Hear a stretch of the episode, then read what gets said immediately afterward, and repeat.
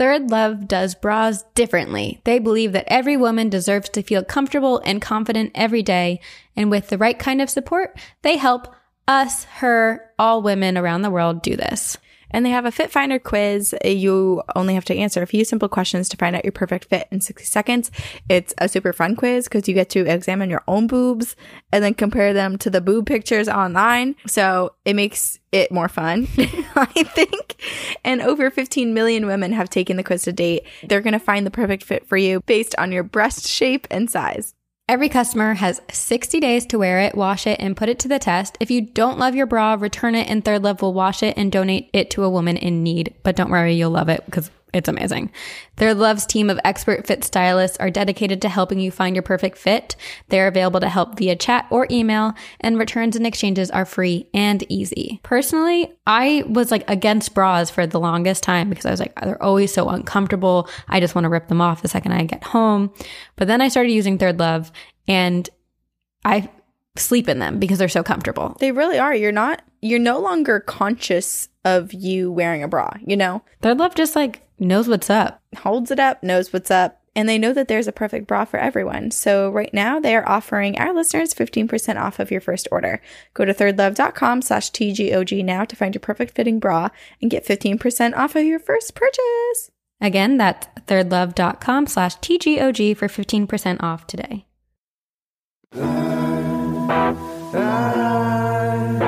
Very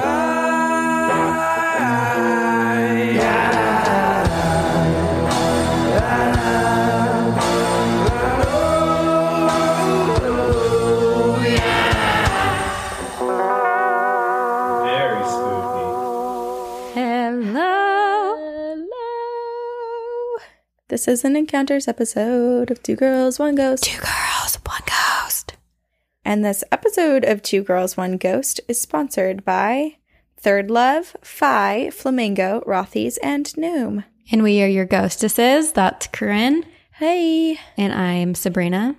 And I have an embarrassing story to tell you. What? Because it just reminded me, because like immediately when we started doing our intro, I just wanted to sing. And when we first started our podcast, I was like, what if this is my moment? And I can become a singer. I didn't really think that in my head, but I was just like, I have a microphone. I can record on my computer.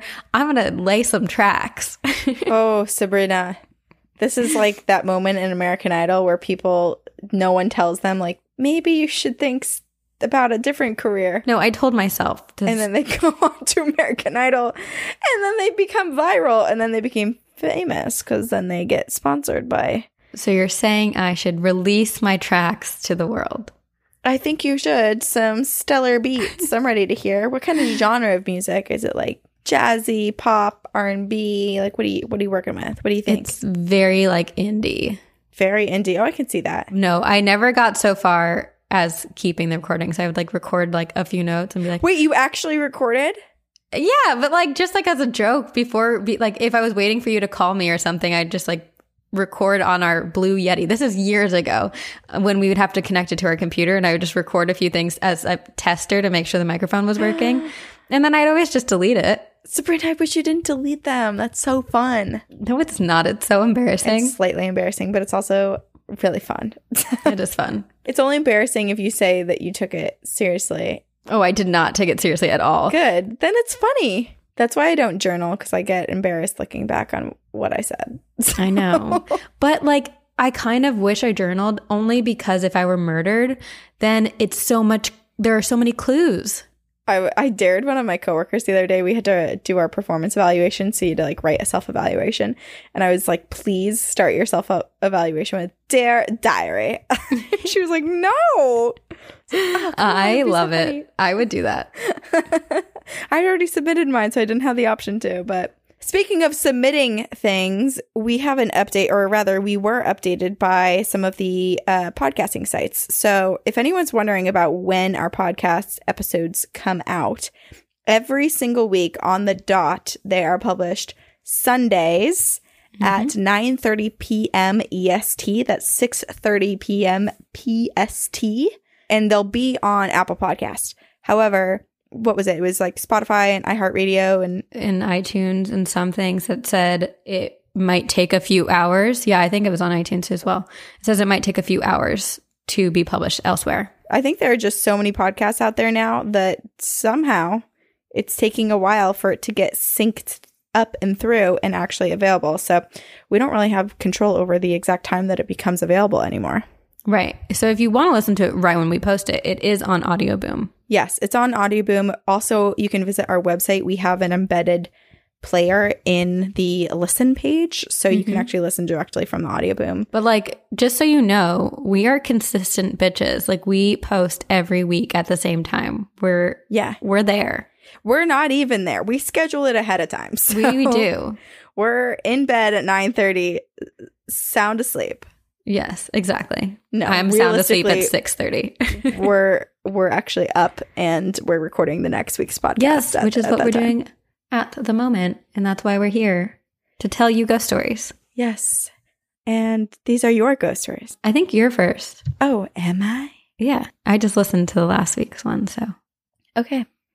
Well, let us start out with an email from Sammy. It's called Two Sisters, One Ghost. oh, love it. Mm. Hello, ladies. I love the podcast, and I was just listening to one of your encounters episodes and decided to share one of my stories. This story actually involves me and my younger sister, and maybe one ghost. My family is from a small suburb outside of Philadelphia, Pennsylvania. Each year before school started, my dad would take my sister and I to a picnic on Brandywine Battlefield in Chadds Ford, Pennsylvania. For a quick background, the battlefield is a 52 acre piece of land that is a part of the site where the Battle of Brandywine was fought on September 11th of 1777 during the American Revolution. George Washington brought his troops there to take the high ground and prevent the British Army from coming and taking over Philadelphia. You can walk and explore the trails and the old historical buildings and houses and graveyards. One of the houses on the land was the site of George Washington's headquarters. I attached a mm. picture below, but for those who can't see it, it's a two story house made of one large room, like an open floor plan style, on the bottom floor, and a set of stairs that leads to the second floor. I'm not sure what the stairs led up to because the house was always locked to visitors, and there was a barricade on the first step preventing people from going all the way up. But let's just say that if you were to look in one of the windows, you could see the whole bottom floor of the house at once. So, the story. My sister and I were walking around the top of the small hill with our dad on one of our picnics, and I must have been around 10 years old and my sister around 8. We saw this house towards the bottom of the hill, so we decided to walk down to go look at it. On our way down, my sister and I both saw something or someone in the house. Here's where the story gets interesting. I will share it from my perspective and then I'll describe what my sister saw. I saw a silhouette of a man walk by one of the windows as if passing from one side of the house to the other. He was tall and he had what looked like old time period costume with ruffles and a big coat. And I saw the outline of distinct hair, just like George Washington had. That hair was low and flipped up almost in a short bob like style haircut. He was followed by the silhouette of a woman in similar period costume with a large braid and ruffled dress. I shouted to my dad and sister that there must have been reenactors down there, so we walked faster to see if, what was going on, if there was a show or some sort of event. Oh my gosh, so cool. So cool. This time, may I add, we had a view of the only door in the house, so we could see anyone walk in or out of the house. When we got to the house, we looked inside and there was no one. Not even furniture in the house. It was just completely empty. Oh my gosh. My sister, at the same time, didn't see the two figures that I saw. She was walking right next to me, though. But as we approached the house, she saw a figure too walk by the window. When my dad and I were looking for another potential door for the reenactors to get through, my sister was looking in the window and saw the shadow figure of a man and a child holding hands in the house. They were just standing there, facing her, the boy holding the other man's hand in the middle of the house. My dad, after hearing both of our accounts of what we saw, tried to find a reason as to why there could be people in period clothing or a man and child holding hands in a seemingly empty house. But we couldn't think of one, and all the doors and windows were locked. Oh, and one more thing happened during our picnic. The next year, we were doing our annual preschool picnic, and we were exploring the graveyard on the battlefield's land. I saw a child about my sister's age run out of my peripheral vision behind a tall tombstone about 50 feet away. As we continued walking towards the tombstone, I peeked around the stone but there was no one there. It's impossible that a child could have gone anywhere because the tombstone was in the middle of the graveyard.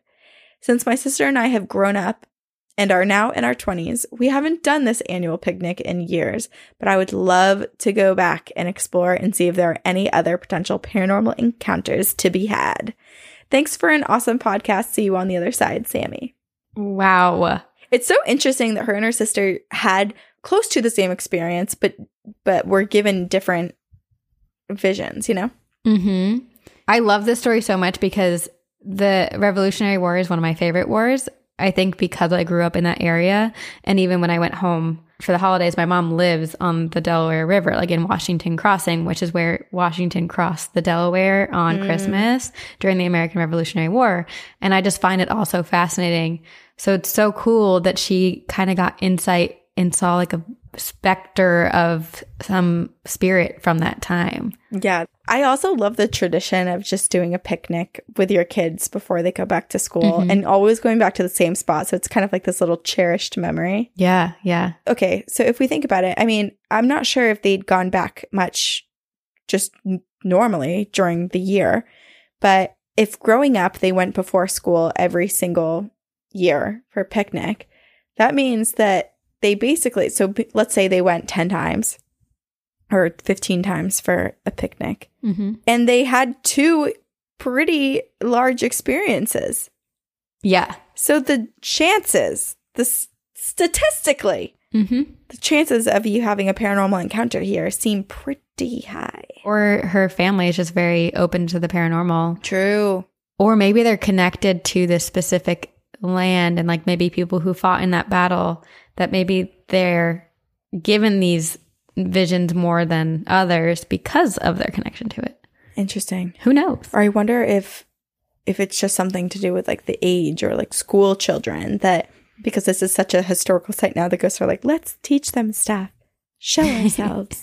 Let's reveal ourselves. Reveal yourself. There's a six year old now. Or is it just like a dimensional slip where they're just going about their lives and we happen to look into that? Yeah. George Washington. Wow. Wow. Pretty crazy. Well, I have a story from Philip, and it's called Hatman Encounter. Greetings, Corinne, Sabrina, and Ghost. I recently discovered your podcast. I'm really digging it. First time I listened was at night and promptly had to turn it off because I knew I probably would have to sleep with the light on if I continued to listen. I enjoy the podcast very much, especially the encounters episode, so I wanted to share one of my stories, which is hopefully my only paranormal encounter. My earliest memory is a pleasant one. I was about three years old and taking a walk with my mother. We stopped and she leaned down to me, pointed, and said, Do you see that tree over there? The tree had two trunks that had grown together in a spiral, one around another. When the trees grow like that, she said, it's because they are in love. My next earliest memory is not so pleasant. I was probably four or five years old, sitting on the floor in my bedroom playing with toys. My bedroom was on the first floor of the house, and at one point I looked up at the window across from me, and what I saw there still gives me the chills to this day. Outside the window, looking in, was a man. This man was dressed all in black, and on his head he was wearing a black, wide, brimmed hat. I remember I could see his hands, which were grasping the windowsill. Oh. The man had a wide grin on his face, which made the wrinkles on his face very pronounced. I may have gone outside to see if he was really there, or this may be a completely different time, but I also remember standing outside the house and seeing him again. He was wearing a long black cape or coat and the black hat. He was standing at the window looking inside. I know I was very young and these are very early memories, but I have never doubted what I saw. I don't remember if I was scared or not, but thinking about it now does creep me out. I never even knew the Hat Man was a thing until I did research on the internet recently. I have never seen him again, and I hope I never will. I hope you enjoyed my story and keep up the good work. Philip. How Hat Man sighting, which is a creepy. I mean, I know that Hat Man is more of the tends to be the shadow figure that approaches more frequently, but it always just freaks me out when shadow people do something beyond just kind of stand there lurking. Mm-hmm. But the fact that it's outside, because usually I feel like Hat Man stands in the doorway. The fact that it's at the windowsill is so vampire like. Yeah. It's like staring in, smiling, Super creepy. almost wanting an invitation inside. It reminds me of one of our previous listener emails where they had done some sort of like cleansing or something and Mhm. the shadow figure was just would be seen darting outside in the backyard like it wasn't allowed to come in anymore but it still lurked close by. Yeah, it was like waiting for like the cleansing to go away almost. yeah Don't like that at all. don't like that at all It's like don't invite any weird creepy things in ever. No. Hatman 2 is just so fascinating to me as well because there are so many instances where people think that it's a familial haunting. So anytime Mhm. someone's like, I've seen Hatman, I'm like, well, do you know if your relatives have also seen Hatman? Yeah. Curious. Let us know, Philip. Also, this is why I feel like having animals is great because they could warn you to something or defend you from it. Mm-hmm. That's true. Oh, I was just watching. This makes me sad, but I was watching just a video compilation of like ghostly things happening, like chairs scooting back and whatnot. And there was fi- maybe it was on our Facebook page. I never know where I see things anymore. But there was a little. There were these two pugs that were scared, and they were like in their bed together, backing up against the wall, and they were in their dining room, like alone in the dark, and a chair kept moving. Like the chairs were moving around and they were huddled together, terrified. Oh, These poor little babies. Mm, little babies. So as much as as much as pets can alert you, I also feel bad if they're when they get scared by themselves. I Like, know. when Rinks was alive, he used to get totally spooked in our house on occasion. oh, that's sad. Yeah. Well, hopefully none of your pups ever run away No, hopefully they don't. When they get scared. Or if they do, you should make sure you use Fi, which is the newest breed of dog collars available, which is like an Apple Watch or a Fitbit for your dog. It has cell service and a GPS chip inside of it. And the GPS location tracking is amazing. So you can see your dog's location on your phone. You get notified on your phone when they escape a safe zone, which you can set. It's so insane. Like, just to give you a, a little bit of backstory, I don't have a dog, but I, I got a collar for my friend Jeff, who just adopted a dog, Cersei, and he loaded myself and some of our other friends in Boston as owners in the app. So I get all of the notifications on when she's leaving for walks and who she's leaving for walks with. So it will say like Cersei's leaving for a walk with Jeff or Cersei's Oh. now with Eric or Cersei was last seen at this location like away from an owner if she goes too far from him. Oh my gosh, I love it. That's amazing. Cuz I feel like there's more eyes on the dog too so she'll stay safe. Yes. And it also it's so cool because it tracks your pet's activity, like the steps, daily steps. Growing up, I've had dogs who ran away and it's so terrifying. You don't know where they are. I wish I had this growing up because having a collar that has GPS tracking is so helpful if you were ever to lose your dog. Yeah. And you might think, oh, I have them chipped, but microchips don't actually track your dog, but it doesn't actually have GPS. You can't locate them. Right, and that is working on the assumption that a good person is going to find your dog and use the microchip to Exactly. find you. So people are loving their Fi collars. They've sold tens of thousands. It's the collar that's been blowing up Instagram and it seems like every dog is wearing one. It's like the dog collar of the moment. So we have an exclusive offer for our listeners. You can get $50 off with code TGOG. Visit tryfi.com to find out more. Again, get $50 off with code TGOG. Just go to their website, visit tryfi.com to find out more. This is from our listener, Lori. It is called Tom. That's not Tom. Oh, oh. Oh, spoiler. Hello, Ghostesses and Leia. Love, love, love the podcast. I'm a newish listener, having heard about your podcast on Astonishing Legends, I think, or maybe it was the Graveyard Tales. Either way, so glad they mentioned you. and I'm so very glad that I found you. I have a one and a half hour commute each way for work. I live in the greater Seattle area and I take the ferry. So, really, not as bad as it sounds. I get to see orcas. Oh, Oh, that's so cool. Are you amazing. kidding me? I want that. and I'm totally dialed into your stories during my ferry and drive time. I get lost in your episodes and find myself gasping and saying no out loud along with you and your spooky stories.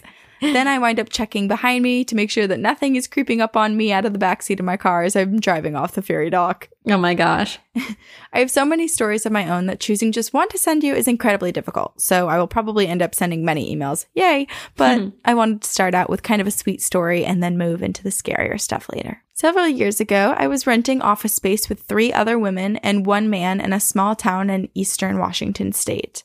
The office was in a very old building that had, at various points in its history, been a dentist's office, a massage parlor, a furniture dealership, a bar, and the lobby of a hotel. When I was working there, it was a law office, and the five of us sharing rent and office space. The layout was kind of like a T, with the top part of the T representing the back of the office storage room to the right and the exit in the alley to the left, and then the vertical part of the T representing the hallway going to the front of the door. And our offices were along the hallway, with three of them on the left running the length of the hallway, and then one of them on the right at the back near the top of the T. And yes, this is important. I worked with three other women and one man who we will call Tom. The ladies all had their offices on the left side of the hallway, and the lone man's office was at the back near the storage room area. One day, I was talking with one of my coworkers, we will call her Donna, and her office was the closest to the front door, furthest away from Tom and the storage area. I was just leaning in her doorway, chatting about nothing, when I saw our male coworker cross from left to right across the top of the T, like he had come from the alley and gone into the storage room.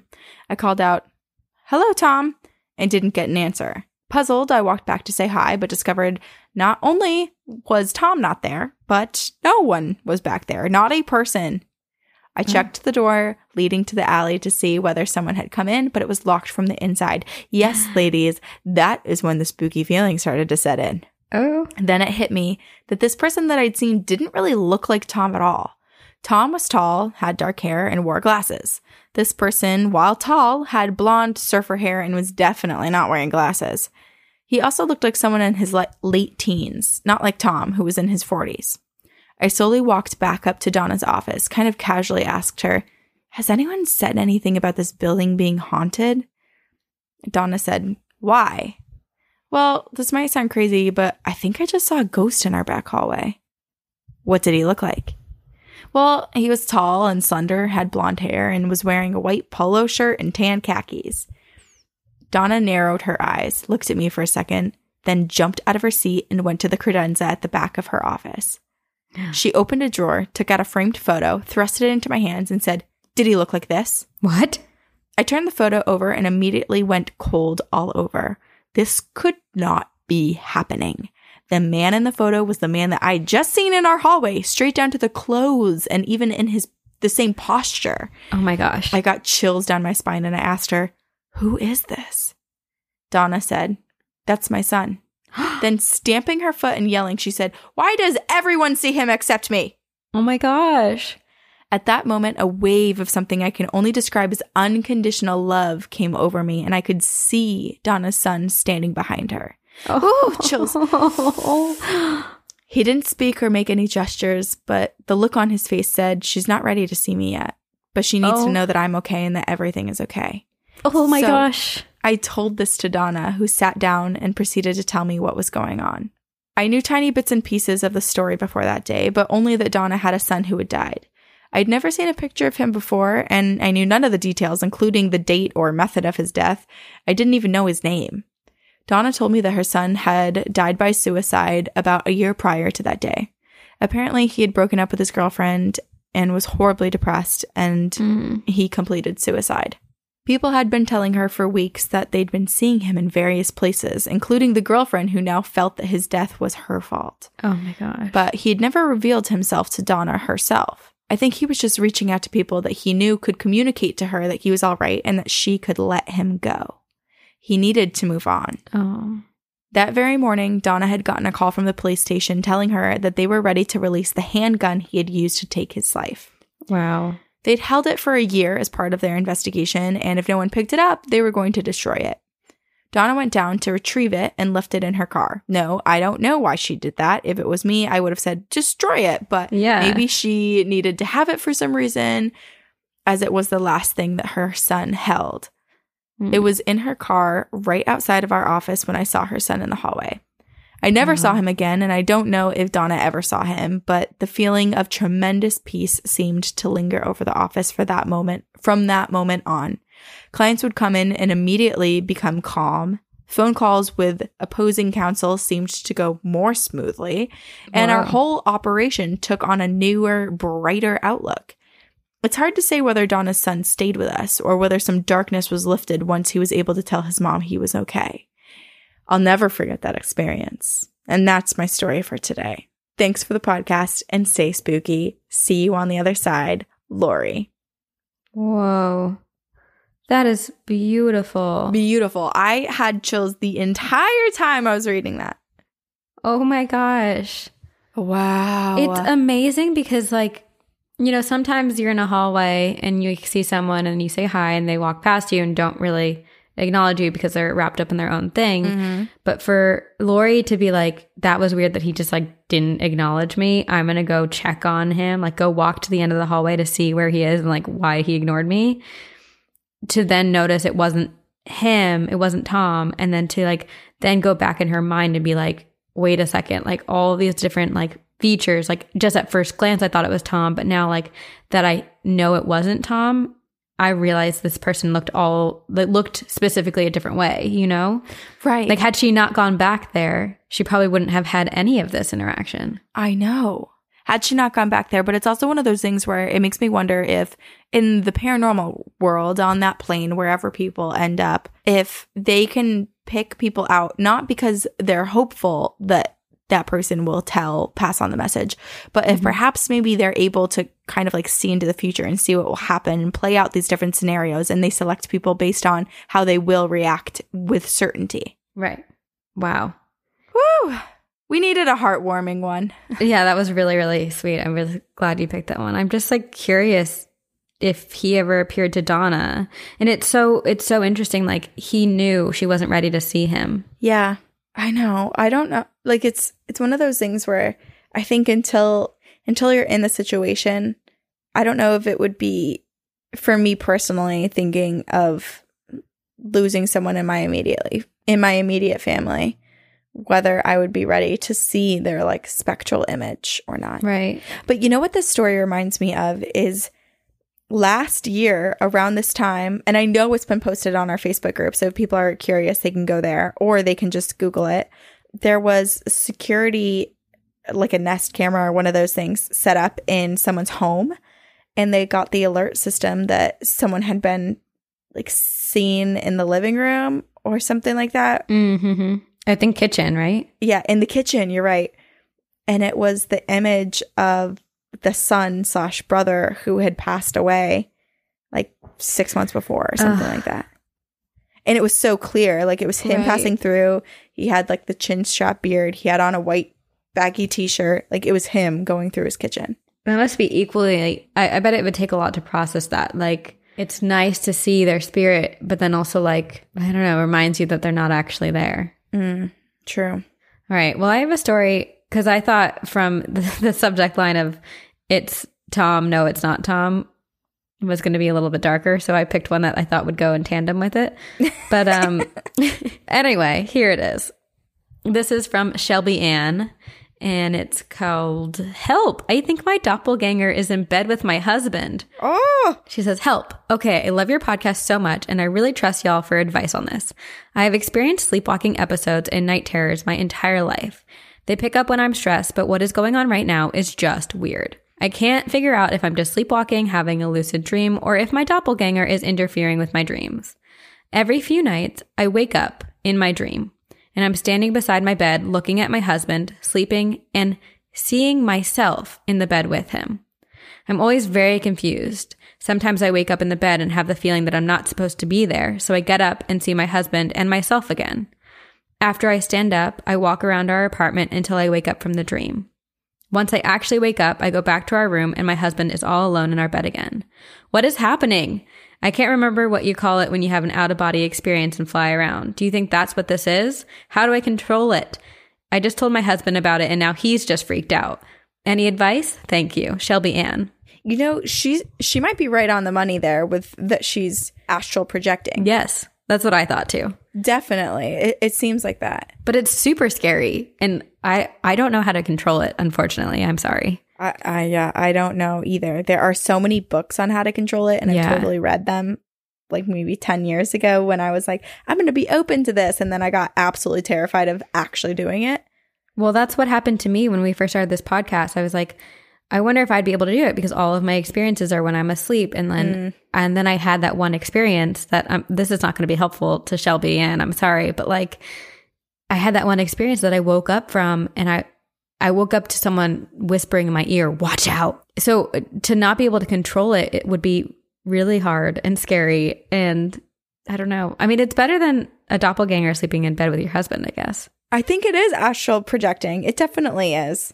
Yeah, I agree. I wonder though, I wonder, Shelby, if there are any sort of clues that happen to let you know that that's about to happen, like that night. That did, that my sentence did not make any sense, but basically what I'm trying to say is, oftentimes, or for me personally, when I've almost moved into that space and like hardcore fought it, fought it, it would be my ears would have ringing in them and it would be really muffled, almost as if someone had their hands cupped over my ears or like I was underwater. Oh. And then I felt a lot of pressure, like someone, not necessarily like someone was sitting on me, but rather like my body was sinking and like there was something else being pulled up out of me.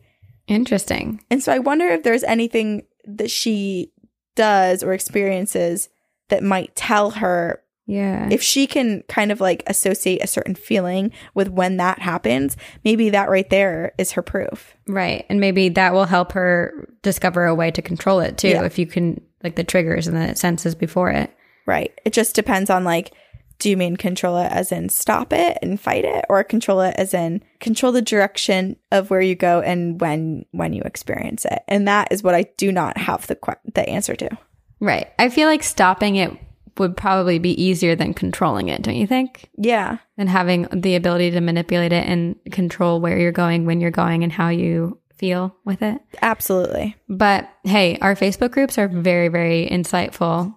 So I'm sure someone has the answer. If you do, Yeah. email it to us and then we'll read it on the podcast because I bet multiple people have had the same issue and have the same question. So if you have answers, We have that question. We Yeah. we don't know the answer. we don't know the answer. So if you do, you can email it to us, put in the uh, subject line regarding astral projection question and we'll we'll know to read it.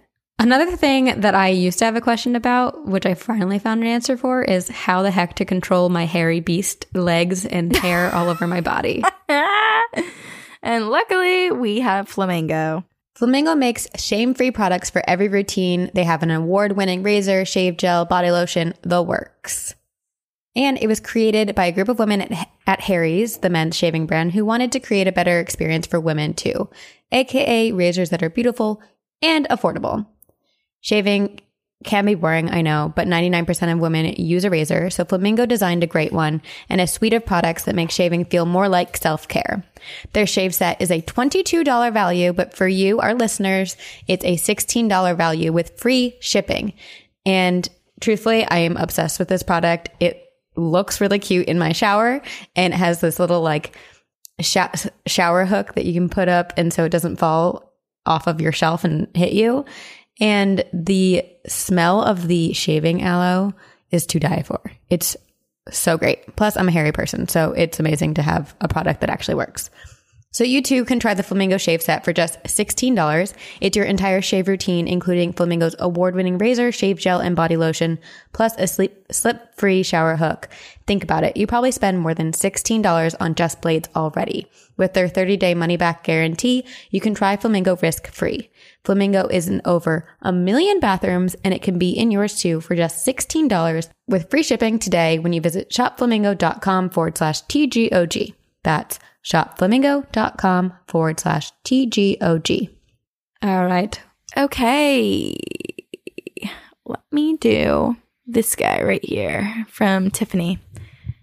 The subject line attracted me to this this email because it says it's called Love. Orange Groves and Demons. Oh, Like that sounds like an oxymoron, but I'm I'm into it.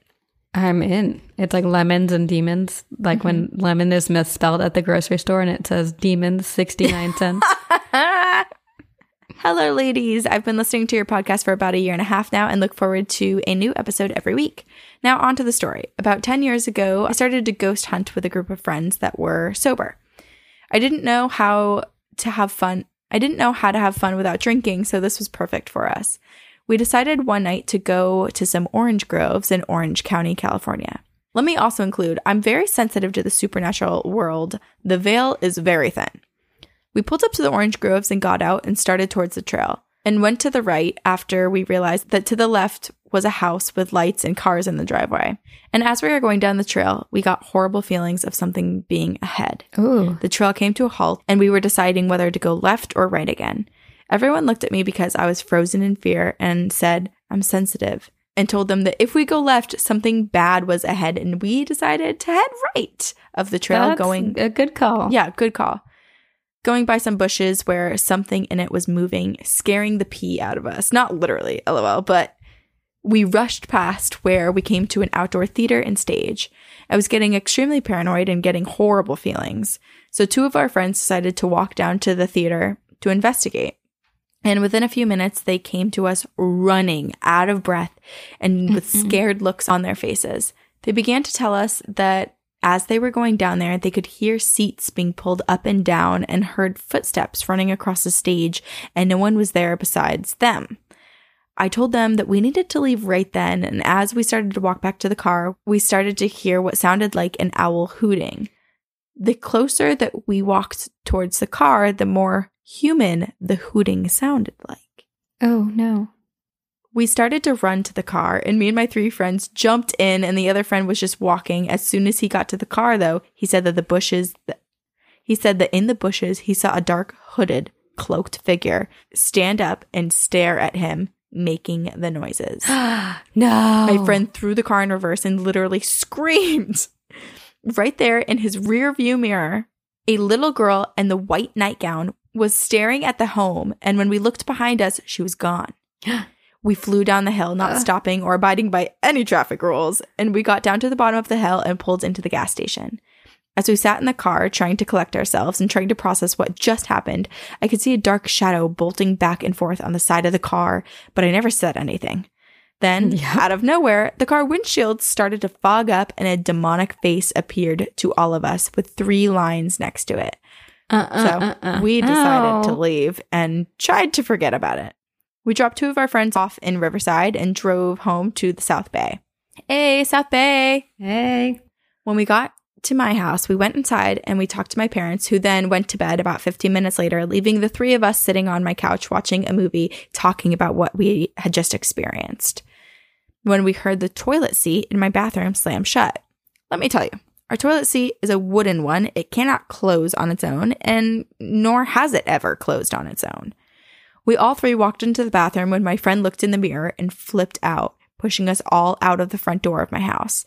They ran to the car as I locked my front door, and as I started to walk to the car, my friend was jumping up and down in his seat, pointing to my house, and I ran into the car. I mean, I literally ran and hit the car with my body and opened the door to get in. He said that he saw a dark hooded figure pull back my curtain in my living room and look at us. We No. booked it out of there. I did not want to go home an hour later, even when he had calmed down, but I had no choice. Over the next two days, I had cabinets slammed shut, food in the cupboards fell out onto the floor, and doors open and slammed shut on their own. I was so terrified, I finally called my pastor and told him what had happened, and he told me to come to church right away. My church was down the street from my house, and I went to the backyard and I grabbed my bike really fast and went through the gate. As I closed the gate behind me, as soon as I sat on my bike and started to pedal, the demon pushed me off and I fell to the ground. I was in total What? tears and I rode my bike so fast. And after talking to my pastor, I called my friend who astral projects and is into the, all of everything in the spiritual realm and knows how to deal with demons and spirits. He astral projects to my house and he got rid of the demon. The demon had told him that he wanted me and that he'll come back with his friends and grinned and disappeared. Whoa. No, no, no.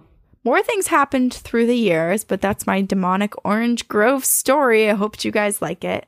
From Tiffany. Um, I think the most disturbing thing in this entire experience was that there was a hooded figure making owl noises. Yeah. It reminds me of the Wendigo. Like the, you know, how, and granted, we know, and we've discussed that not owls, owls are not bad.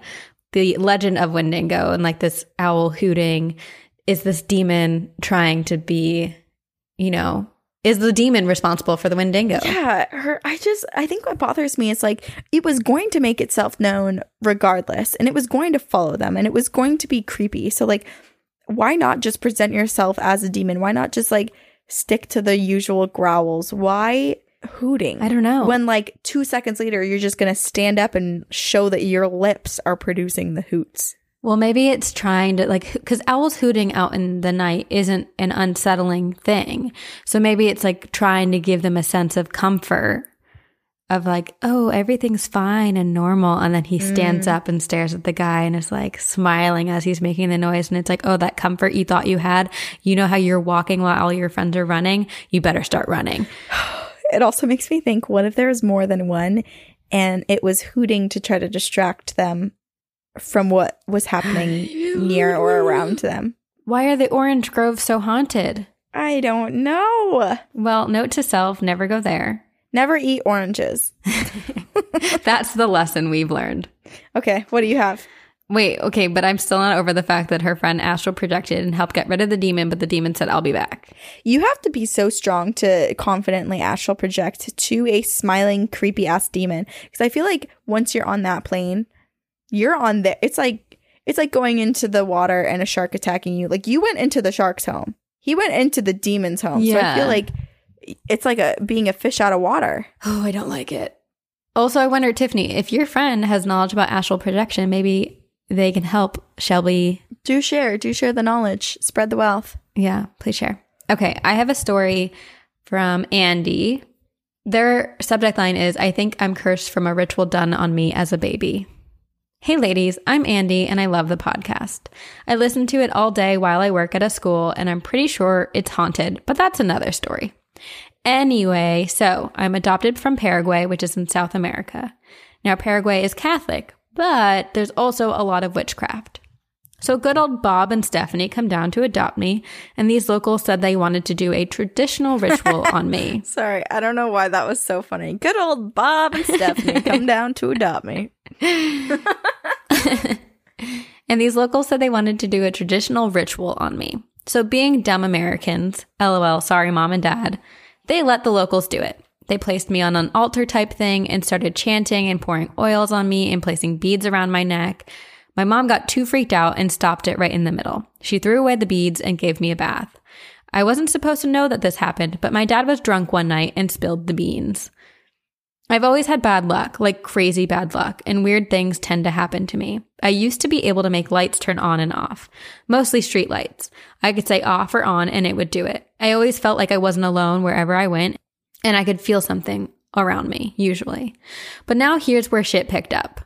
Stuff happened in my childhood home to me, but I'll save that. My parents got divorced and we moved into a new house, my mom, my siblings, and I. As soon as I stepped foot in it, I felt weird. I have so many stories about this house. I was doing homework one night, like pretty late on the computer, and I usually turn the speakers off because they would always buzz and it annoyed everyone. So I'm there bullshitting an essay due in six hours, and I hear the piano behind me play. I turn around and nothing. Then the kid slams closed, and I hear Welcome to Hell in a low growl. Safe to say, I did not finish my essay. Also, I was in the basement once and I was talking to my mom, and one by one, the angel statues on a bookshelf fell down. And then we heard Nope. another low growl. We picked them up and then just casually walked up the steps like nothing happened and closed the basement door. I think the scariest thing to happen to me was when I encountered the baby man, which is a name given by my friend Morgan. I was walking up the stairs pretty late at night to go to my room, and all the hair on my neck and arms stood up. I got to the top of the stairs, and something told me not to turn my head to the left and look into the office. But what did I do? I looked, and there was this thing on the floor on all fours. It slowly turned its head to look at me. It had the face of a man, but the body of a baby. It started crawling towards me, and I said, Oh, hell no. And I slammed the door closed and ran to my room. I slept with the door locked from then on. I saw the baby man about three more times after that, and then I left for college. I came home one weekend and the house felt really light. I asked my mom, and she said she had the house blessed, but especially for my room. The weird thing is that none of my siblings had ever seen or heard anything ever. My mom denies remembering anything that happened. But thanks for taking the time to read this. I have so many other stories I'll probably send in soon. You guys are awesome and keep it up. Andy. That is a true freaking nightmare.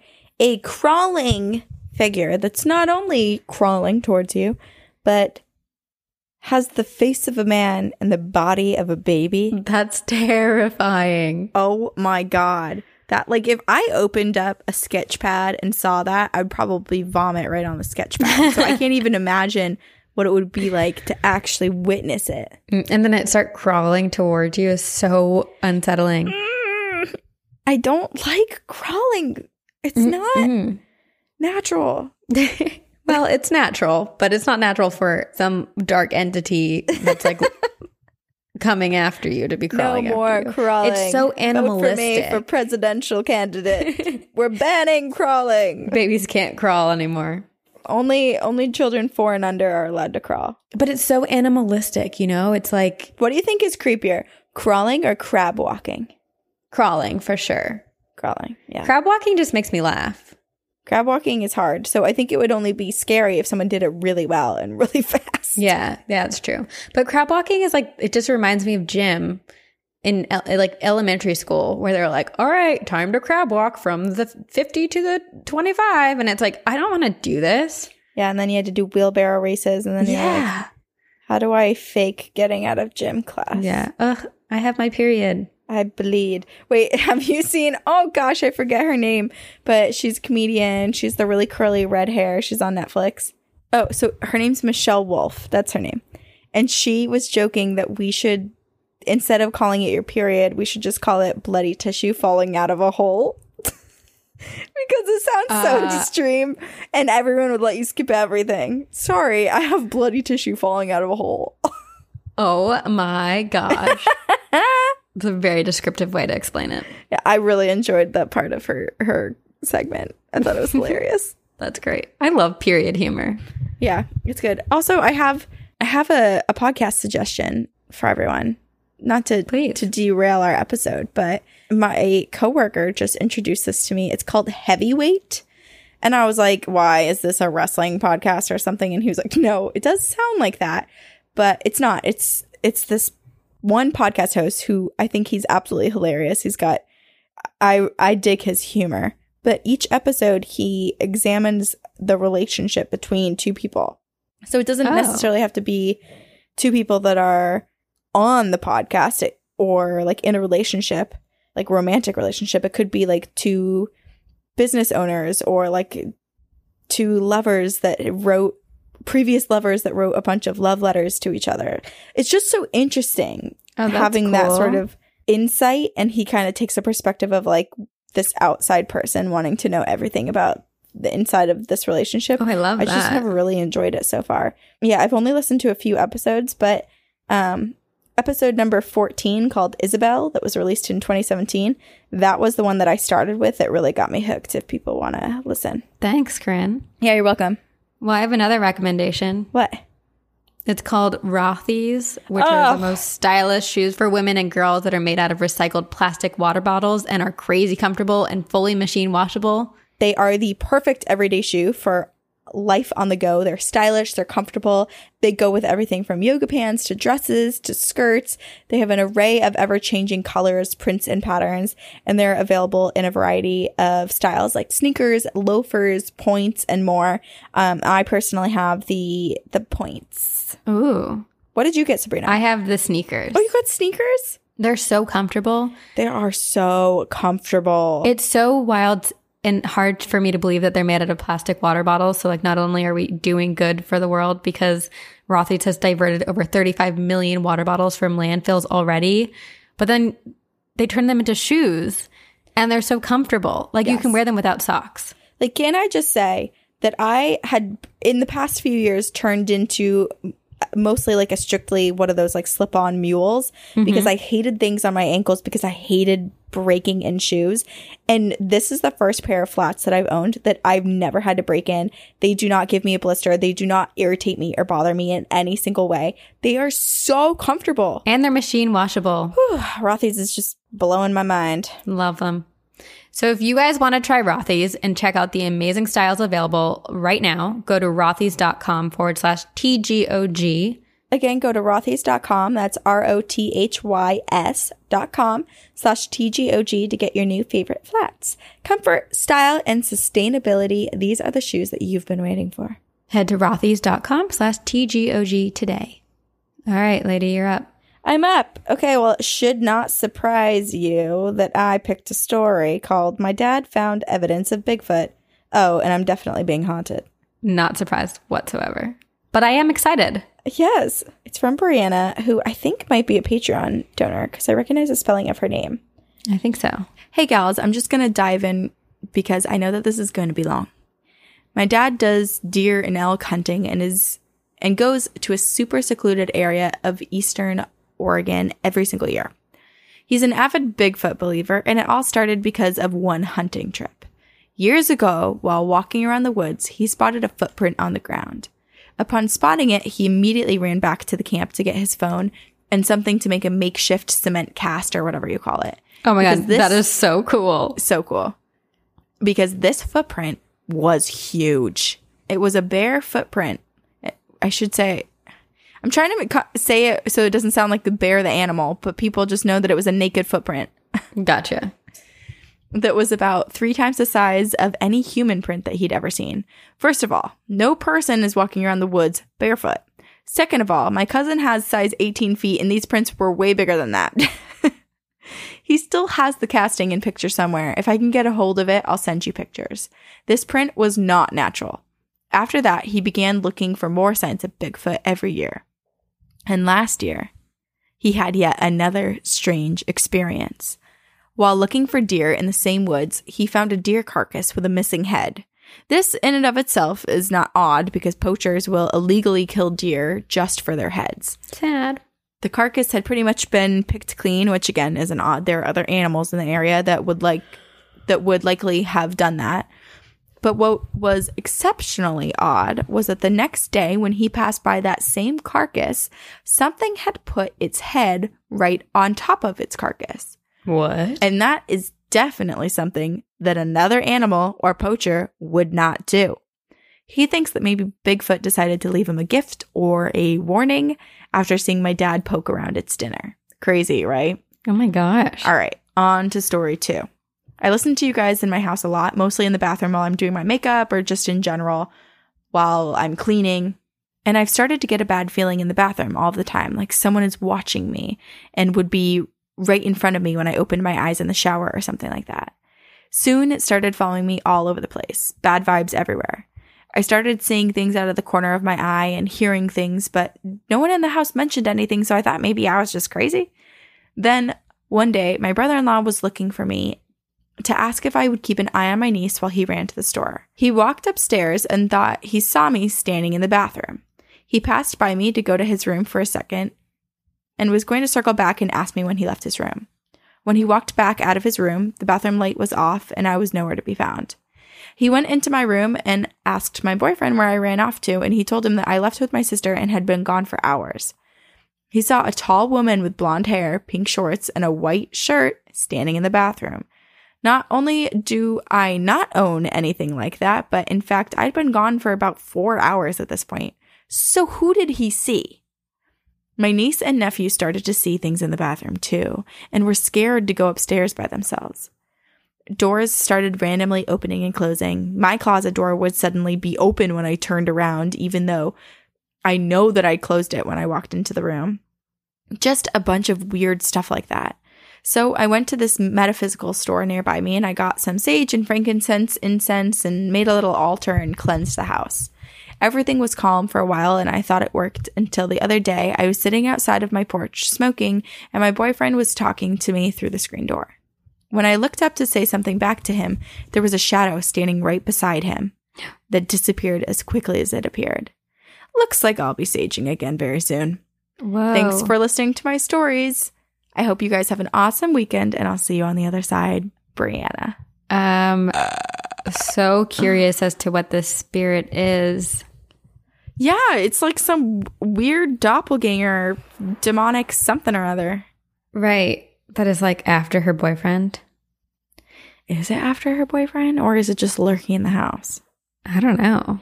Because it didn't appear to her boyfriend, it appeared to the uncle, and then her niece and nephew are now scared to go upstairs because they get freaked out in the bathroom too. Right, but then it was standing right behind her boyfriend when she was trying to talk to him. That's true. I wonder though if it was tr- if it was more like an intimidation thing for her. right.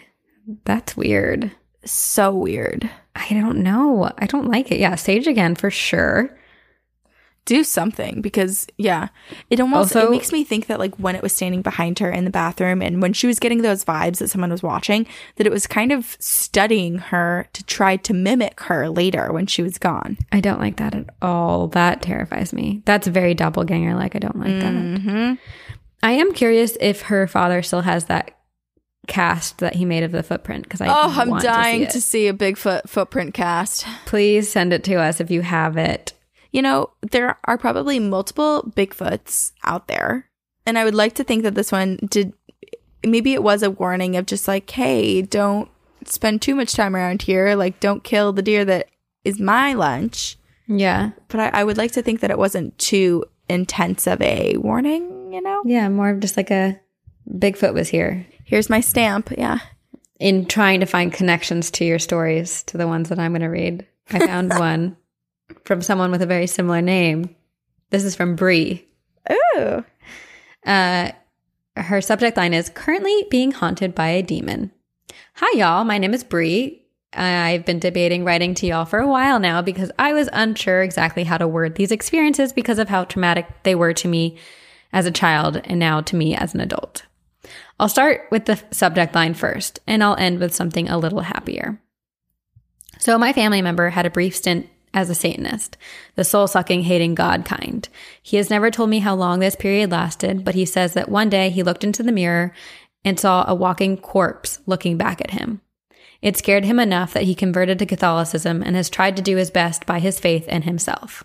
But that time that he spent worship- worshiping Satan has left a mark on our family because after he was trying to get back on track, demons would appear as awful monstrous beings that would attack him, usually physiologically and through nightmares. After a time, they just stopped, but they have left a deep scar. As for me, I started to be haunted at the age of eight after some truly awful things happened to me and I reached a very low point in my life. It started as little things first. Something would wake me up in the middle of the night with unexplained fear and not let me sleep. I was losing time as I would be going about my day. I could look at a clock and it would be noon, but then I would look again and it was two, and I had have no idea what I had been doing. Then it Oh, was that's horrible. So scary. I know. Then it was horrible, awful nightmares that I couldn't remember when I woke up. It went on for a few years, and I just delved deeper and deeper into a pretty serious depression. When I turned 11, that's when things took a more physical approach to how they were dealing with me. I would have awful nightmares of dark shadows chasing me, and these shadows were so black that it looked like it was sucking things into its darkness. They didn't look like anything in particular, just masses of darkness that loomed large and always chased me through the same scenery.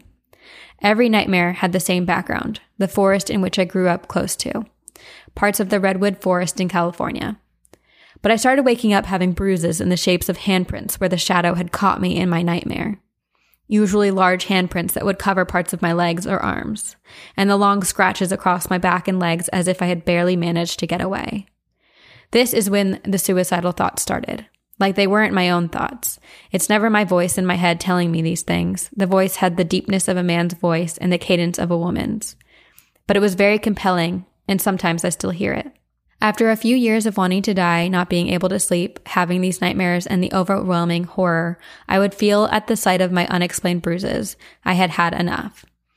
I got into a meditation position and I imagined myself closing myself off to all things paranormal or demonic, because at this point I had no doubt that the things chasing me were, in fact, demons.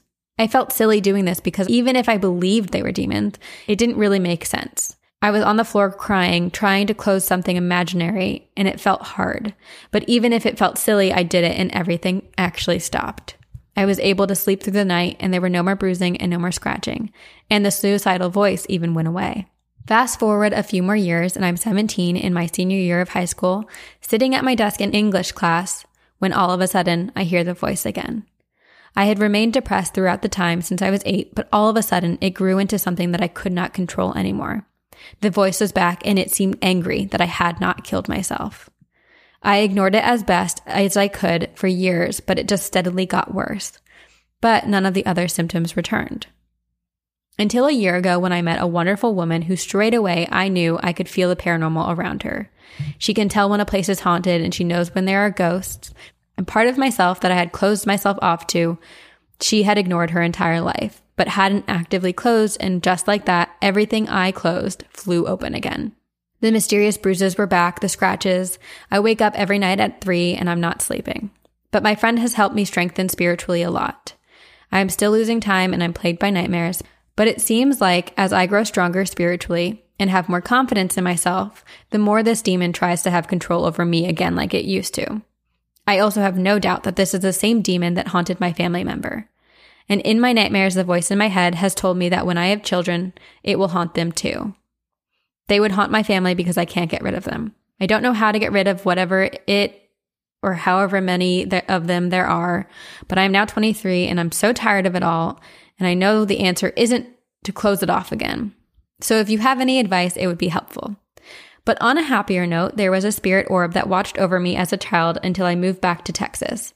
I'm pretty sure she is stuck in the area where my old house in California is. She was this bright, shiny ball of light that looked like rainbows. She told me to call her Kroka, which is Swedish for bend or curve. I just remember being very safe around her. I don't have too many memories, but my parents are also pretty sure it was a ghost based on some of the things I've said about her. OMG, that turned out to be long and I even left some things out. Anyway, if you have questions, you can email me back. I'll share anything. I love listening to your podcast and I'm doing my best to keep up on it on a week to week basis. I hope my story is a good warning not to mess with demons because then you can get your family haunted. Keep up the amazing work. You are some of the funniest people I've ever listened to, and y'all really help me feel like I'm not alone.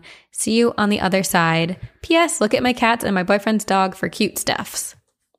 Such cute stuffs. I scrolled down as you were reading it just so that I could feel better. Her experiences are scary. They're really scary. I don't and she was so young too when it all first started. I know. And I I think there's a way to get rid of them. There has to be. It's there just has to be it's just finding people and professionals who can help with that. The lost periods of time just really freaks me out because it makes me wonder if she's truly, if time is truly being manipulated around her, or if the things that maybe happened when she was younger, which she said were not good, if maybe when she's experiencing some sort of paranormal thing that kind of like brings her back in into those memories if she ends up just if her brain is doing the, the blocking out. Right, right. You know? Interesting. Yeah, like if she's forcibly not remembering. Yeah. Yeah. I mean, regardless, it's not a way to live no life and I feel like yeah, I don't think closing yourself off from it is the correct thing because it doesn't mean that they're gone. It just means that like you're trying to block them out. But it's a good first step towards yeah towards not being scratched down your backs Right. and legs and having handprints on you and right. But I think I mean you got to do something to help close yourself off. there's way to ways to find protection, right? Like saging might help. I mean, I'm not a professional, but I'm sure there are people who can offer protective practices. Right. And I feel like if Brie hasn't tried already, I would suggest the ribbon wrapping technique. Oh, that's a great idea. And then also just tell those bitches to go the fuck away. Get the fuck out of my brain and my nightmares and my house and my room. Just say, not today, Satan, not today, demons. Oh, yes, not today, Satan. Put up a bunch of crosses and wear a not today, Satan necklace, and you'll Mhm. be a little bit better, hopefully. Hopefully. And then also Facebook, join our Facebook group. Maybe ask for advice on there. I'm sure there are many more wise than we are. Yeah, and plenty of people. I mean, I feel like we're a little bit juvenile in terms of our our um, recommendations with clearing out your space, but there are so many people on our Facebook group who know so much more about like, you know, like using sound and crystals and Mm-hmm. just things that you might naturally already have in your home. Right. Exactly. So head on over there. And then head over to Noom if you want to practice healthier lifestyles. Sabrina and I really love Noom because with Noom, you pick goals that are right for you, whether it's uh, wanting to feel better in your clothes, or maybe having more stamina to keep up with your busy life, or practicing more self care and feeling confident. And Noom personalizes a program to help your aspirations become reality. Your healthier habits will put your 2020 goals in reach, which is super amazing. And it's all based in psychology. So Noom actually teaches you why you do the things you do, and it empowers you with the tools to break those bad habits and replace them with better ones. I myself have really enjoyed using Noom because at first I kind of went in with the goal of introducing exercise and, and good food into my regular habits, but I didn't realize how much those were also affecting my psychology and my confidence level there. So it actually hit on more areas of my life than I anticipated. And everyone's really busy too. And that's why Noom doesn't demand much of your time. So they only ask for 10 minutes a day. And you're also assigned a goal specialist that's matched up with a community of Noomers. So there's always support. There's always people going through the same thing you are. There's always a hand to reach out to you. It's just super awesome. And it, it it's great in terms of accountability and just helping you achieve the goals that you want to achieve. And it's the perfect time to make a step towards healthier habits. So sign up for your trial today at Noom. That's N-O-O-M dot com slash T-G-O-G. What do you have to lose? Visit noom.com forward slash TGOG to start your trial today. That's noom, N-O-O-M dot com forward slash TGOG. All right. What do you have? Okay, this is the last one I'll read today. It is from our listener Sarah, and it's titled The One Time a Demon Tried to Kill Me with a Stomach Bug, and My Past Life Came to My Rescue. Oh, So interesting. Hi, girls. Your show is my favorite podcast of all time. I've listened to every episode and I'm absolutely obsessed. I have a story for you, but it's not really related to ghosts, although maybe it is. Hmm. But it's the craziest paranormal and spiritual thing that has ever happened to me. And to this day, I still have no idea what actually happened to me, but here it goes. It was my senior year in college, and I was hosting a weekly wine night party in my room with a bunch of close friends. These nights were meant to be time to relax and have a little wine, so they never got super crazy, i.e., no one was ever wasted at the end of the night. Mm-hmm. Typically, I'd have one or two glasses of wine, but this particular night, I didn't really feel like drinking much, so I was completely sober by the time all of my friends hit the hay for the night. Once all of my friends left, that's when things went south. I'd been feeling pretty fine all day and all week, and I felt no sign of oncoming illness, so when I suddenly got super nauseous and lightheaded after my friends left, it came out of nowhere. I ran to the bathroom in my dorm, fully thinking I was going to throw up, but nothing happened. Then it sort of passed briefly, so I went back to my room. But only seconds later, the sickness came back, and I ended up spending the next hour or so running back and forth from the bathroom, thinking that I was going to be super sick, only to have nothing happen. That's the worst. Then I started to feel more and more feverish. I was lightheaded and dizzy, my stomach was churning, and it literally felt like I just caught some 24 hour bug in the span of only an hour. I said to myself, huh, must have been something I ate at dinner. And I didn't think much of it, just my body reacting to this super gross dining hall food, which was notorious for making people sick. so I got myself some water and lemon ginger tea. I turned off the lights. I emptied my trash can and I set it beside my bed. Can I just say she's so prepared as a, like a college student? yes. I would now I still don't have lemon ginger tea. I don't have a trash can I can throw up into. God, she's she's smart. I prepared for a long night of stomach bug sickness. As I was lying in my bed trying to sleep, I suddenly opened my eyes and I found myself lying on a couch in a bright living room that was most definitely not my dorm room. What? I remember the walls were high and white with dark wood ceilings, and there was a large wooden coffee table to my right and some armchairs off to the side. I could make out a picture frame and other kinds of decor lining the wall, but I couldn't really move my head much because it felt super heavy. The couch was a dark red color, and somehow I knew that I was in the living room of a much larger house and that the kitchen was nearby. I also somehow knew that this house was older than me. It felt like it was built in the 40s or earlier. I looked down at my body to see that I was wearing some sort of white cotton dress, which I also somehow knew was maybe from the 60s or 70s. It looked kind of like those bohemian hippie dresses with the bright, colorful floral embroidery. I also noticed that my hair was much longer and it was black, and I could feel it pooling around my neck and shoulders. Mind you, I had a very short pixie cut in real life at this point, at this point, and my hair is more of a dark brown color. Another weird thing, I noticed that my skin was much tanner than it actually is. I am very, very white and Irish, but I was still very feverish in this, what I assumed to be dream.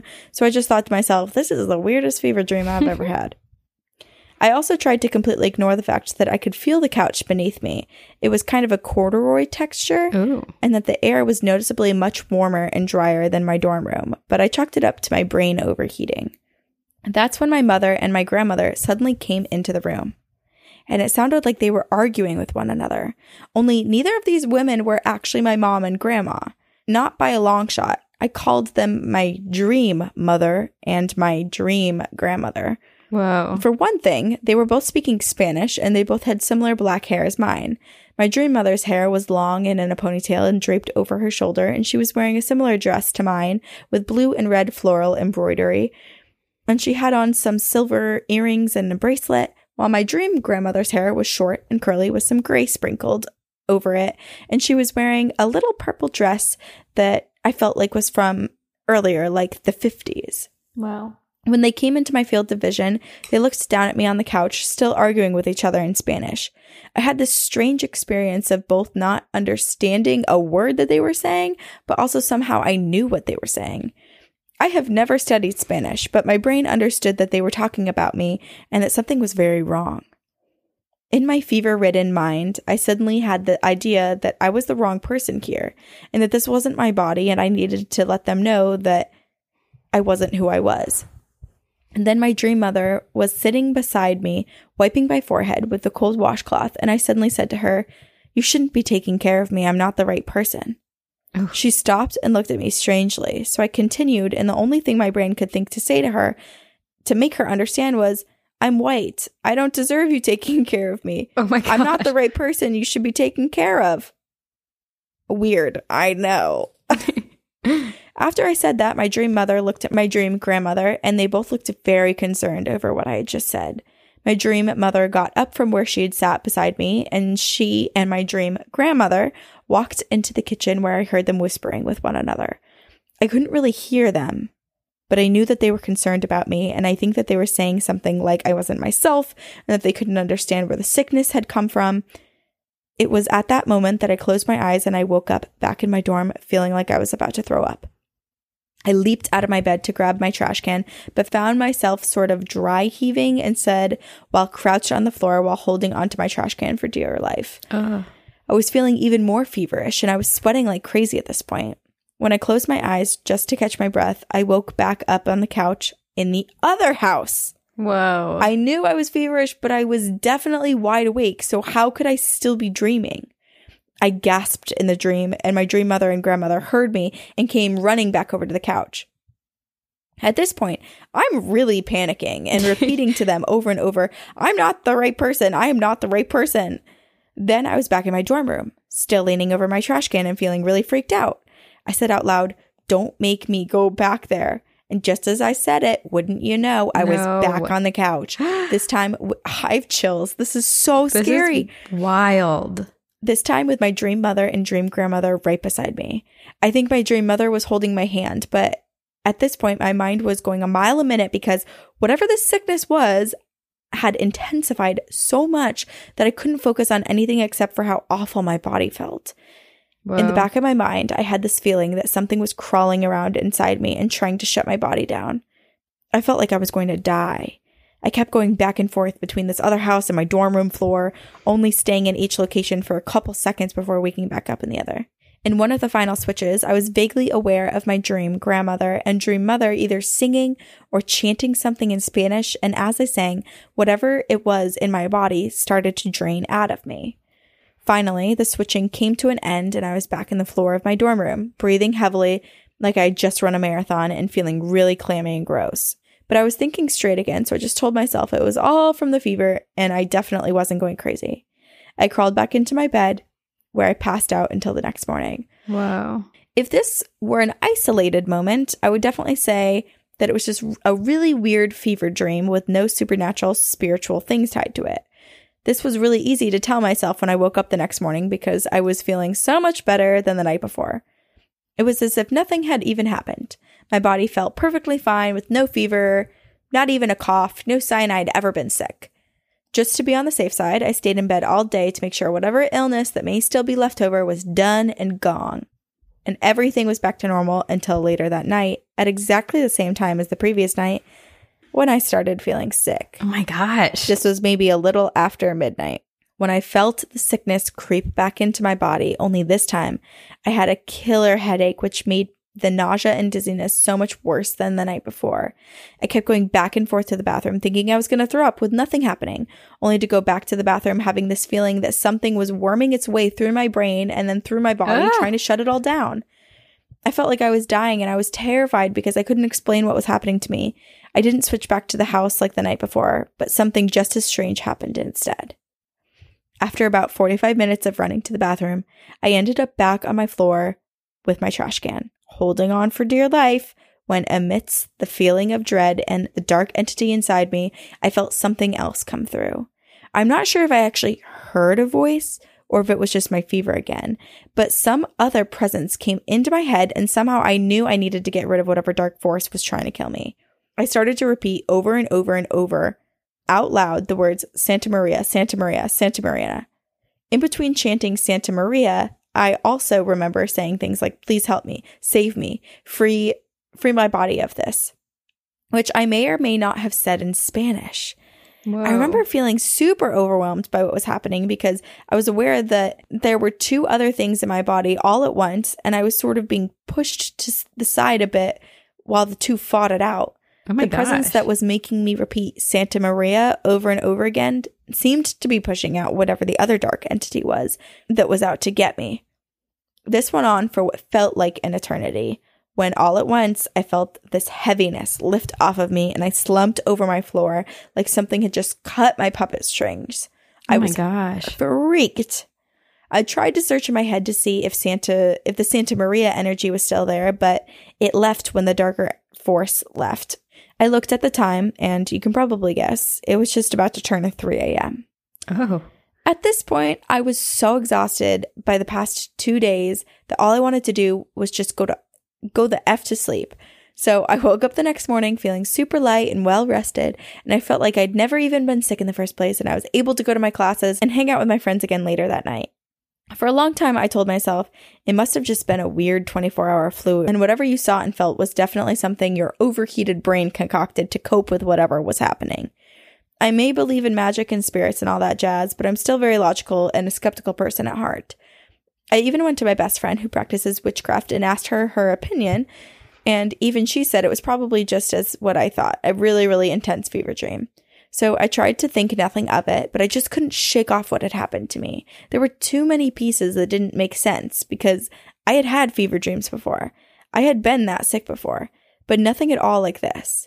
What's more, every time I walk by the statue of Virgin Mary, I get this weird impulse that I need to acknowledge her and show some sort of respect, which is very strange because I never went to church and I'm not at all religious. I also find myself in moments of stress or intense fear instinctively thinking the words Santa Maria in my head. Though I've had some tiny ghost encounters here and there, I've never experienced anything this vivid and specific. Despite the logical part of my brain that wants to disprove it, I can't help but believe that something really bad was out to get me those two nights, and somehow that triggered me switching with what I believe to be a past life who then came to my aid. Oh my gosh. I say it was a past life only because everything I had experienced and seen in my vision was so real and tangible to me. What's more, the faces in, of my dream mother and dream grandmother were so clear that I can still picture them today. I can't come up with any other explanation except that I had lived in that house before and those women were my actual mother and grandmother in a previous life. I have no idea what the dark entity might have been. I don't know if I was hexed or if a demon was just fucking with me, but frankly, I don't ever want to know. That's the only explanation I've been able to come up with. And thankfully, nothing of that sort has ever happened to me again since. Whoa. Thank you for reading and keep up the spooky work. See you on the other side, Sarah. I am Roller coaster. full of chills, almost speechless. I've I don't think I've ever heard a story like this before. Never. Isn't it so fascinating? It's like her past life was afflicted by the same darkness. But it's so weird. uh, It's so weird that it only struck her at night, you know? Like when her, all of her friends left, all of a sudden she was struck with this illness, which I which we've heard before that demonic entities and like attempted possessions are related with illnesses or like the feeling of illnesses. Like the symptoms are very similar. Right. But also, if you think about the time of night, it was, you know, when they say the veil is lifted a bit. That's so true. it's easier to come over. That's true. It's just so strange. And like, it's like, it, it goes to show that maybe like demonic entities follow souls or entities in general. Like, so if you see a paranormal, if you see a spirit, it might not necessarily be related to you, but it could be related to something in your past life. And it's, I'm trying to make, I mean, I'm never going to make sense of this, but I was just trying to think of what happened to her past life. I mean, maybe it's all one soul, but I was also trying to think of like the consciousness of her previous life or of that person, whoever that person with the dark hair on the, in the 60s outfit in the 40s house was. Right. And I was thinking like when they were switching back and forth, was that other person switching back and forth too? And then it gets even more confusing when on night two, it seems like both herself and this previous life or whatever this sort of spirit was that was had had the other house was in her brain f- with her, I don't know. like acting separate from her own consciousness. Right. which usually when you talk about when people talk about past lives and past life regression therapy and all of this stuff you switch between consciousness so it's you're not together with your previous life it's just your previous life will take over but she was awake She was like very conscious. which i it just opens up so many more questions on my part I mean, it's kind of, I mean, I'm glad now that we know she's okay and everything's okay. It's really fascinating to have that insight and, and experience with a past life because I feel like it was so detailed. She saw her mother and her grandmother from a past life and knew what they were saying, even though she in real life doesn't speak, or in this life doesn't speak Spanish. It's really remarkable. it reminds me i just watched the movie Midsommar last night What do you think? i really liked it It's intense.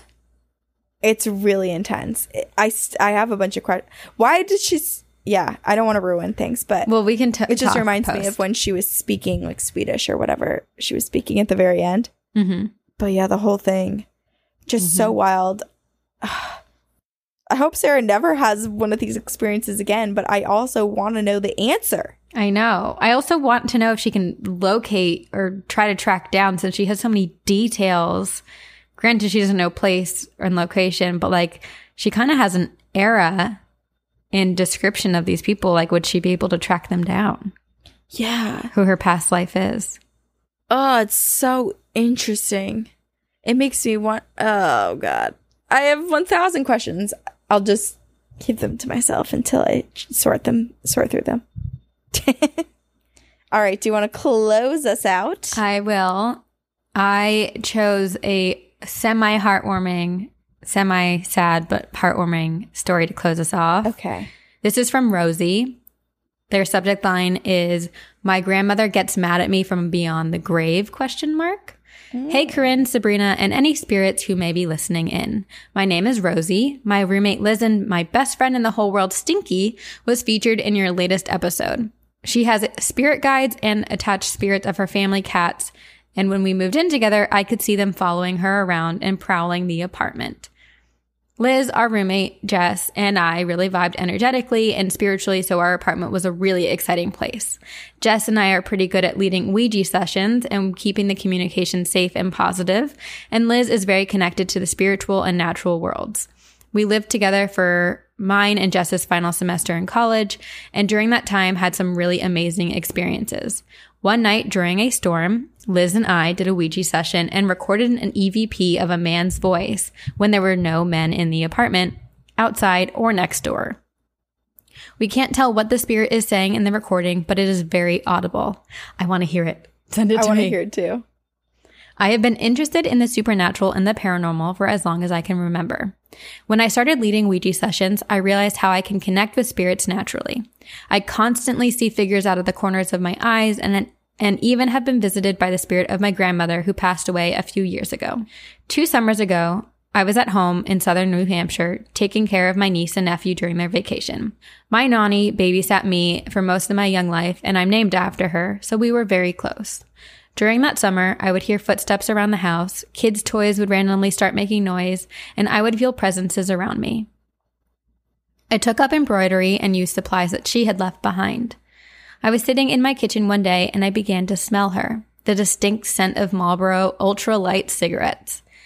As I began to open up myself more to her presence, she would interact with me more, such as messing with the Wi Fi and then stopping when I asked her to quit it. Side story, I was watching old seasons of Drag Race, and anytime a certain queen, Derrick Barry, was on the screen, the playback would go wonky. I asked Nani to stop doing it, and I acknowledged that she didn't like that queen, and then the buffering stopped. It continued to escalate up until the day I was sitting in the living room and looked up into the kitchen and saw her standing there watching me. It was really heartwarming to feel her still watching me while I was caring for my family the same way she cared for me. The first time I used a Ouija board, I got a weird feeling before we be- began. I told Jess and the friends that we were with that it felt like my grandmother would come through. When we began, and when a spirit started responding, I knew it was her. She identified herself and then spelled out N O O U I J A, no Ouija. I suddenly felt incredibly upset because I knew she was mad at me for playing with a Ouija board. We ended that session and Jess started explaining to the group warning signs that a bad presence is coming through. When we tried again, the spirit said, no Ouija, and then started doing some of the demon things Jess had just described. It was shocking, and some part of me deep down knew that it was Noni telling me to cut the crap and stop being stupid. Sorry, Noni. I have a ring she left me, and to this day, I am wearing the ring. And when I try to do a Ouija session, no spirits will come through. I think that's my Noni keeping other spirits away and trying to protect me. However, I feel a strong urge to try to help spirits cross over and hear what they need to say. Noni's ring is incredibly important to me and acts as an object of spiritual protection whenever I feel threatened. Sorry for the long email. I have more stories about my Ouija board experiences and other spiritual encounters if you're interested. We are. Noni visits me in my dreams and talks to me when things are tough in my life or my family. She's always with me, and although she passed away, she continues to protect and keep track of our family. Thanks for the podcast. Best, Rosie. Well, if anyone needed proof that it's usually not a good idea to use a Ouija board, right here, their grandparent came to the rescue and said, no, Yep. Listen to Noni. cut it off. Listen to your grandparents. Listen to your parents. They know what's best. They tr- trust trying to protect you and keep you out of danger. Okay? Listen to Mama Sabrina, okay? oh my God.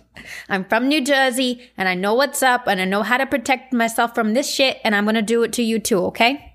I like this character. this one's fun. Thank you. I do, yeah, I do wonder, like, again, I just kind of like the idea of spirits kind of being able to see into the future and see what would happen. So I wonder what Noni was trying to protect them from. Right. She's like, come on, let's not do this. Let's not play this game. Noni is not about it. Not about it. And she's going to protect you. And I love it. It's a good ghost to have. What a sweet story. Mm-hmm. It's like sweet and scary at the same time. Yeah. But I'd much prefer having a protective spirit than have to experience something scary. Absolutely. Same. Absolutely. All right. If you guys have ghost stories, please email them to us at two girls one ghost podcast at gmail.com. If you have tips and suggestions for any of our listeners when they ask questions about help, if we ever ask questions and we don't understand things, please feel free to email them to us. We love to learn and we love to share with our community. We're all learning, we're all growing, and let's do it together. Okay? Okay. And you guys know the spiel. Rate and review. Support us in, in any way that you can. Uh, and we will love you forever. Even if it's just buying merch or telling your friends, joining our pyramid scheme, or rating and reviewing on iTunes, it's free and it's easy. It takes less than a minute, hopefully. And it really, really goes a long way for us. So please, please, please, please rate and review us on iTunes. I would love you guys. We love you. Oh, and we also really are very thankful for Eric Foster and his team at Upfire Digital. Thank you for editing our podcast and for uh, giving us a little bit of time back to our lives. And thank you to our Patreon donors. Thank you to our mamas and papas of the BEK, Charlie. And thank you to our good luck black cats, Sarah and Laura. And thank you to every sponsor we have each week on the podcast. And thank you to them for giving us cool discounts mm-hmm. for us and for our listeners to use. So you can go to thirdlove.com slash TGOG now to find your perfect fitting bra and get 15% off of your first order. And get $50 off the Fi collar with code TGOG when you visit tryfi.com to find out more. And to get Flamingo Shave Set for just $16, go to shopflamingo.com forward slash TGOG. And go to rothys.com slash TGOG to get your new favorite flats. And again, you can sign up for your trial today at noom.com forward slash TGOG. And we will See you on the other side. Very spooky.